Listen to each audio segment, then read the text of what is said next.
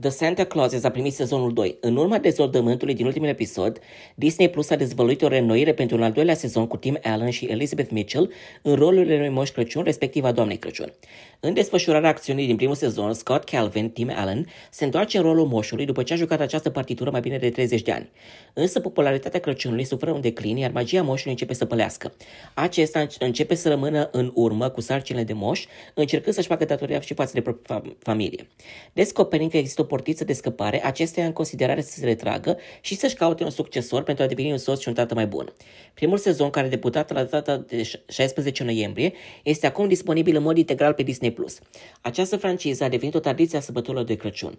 Reînvierea acesteia a fost o adevărată bucurie și țin să le mulțumesc partenerilor de la 20th Television și lui Tim Allen, a declarat președintele Disney Brand Television.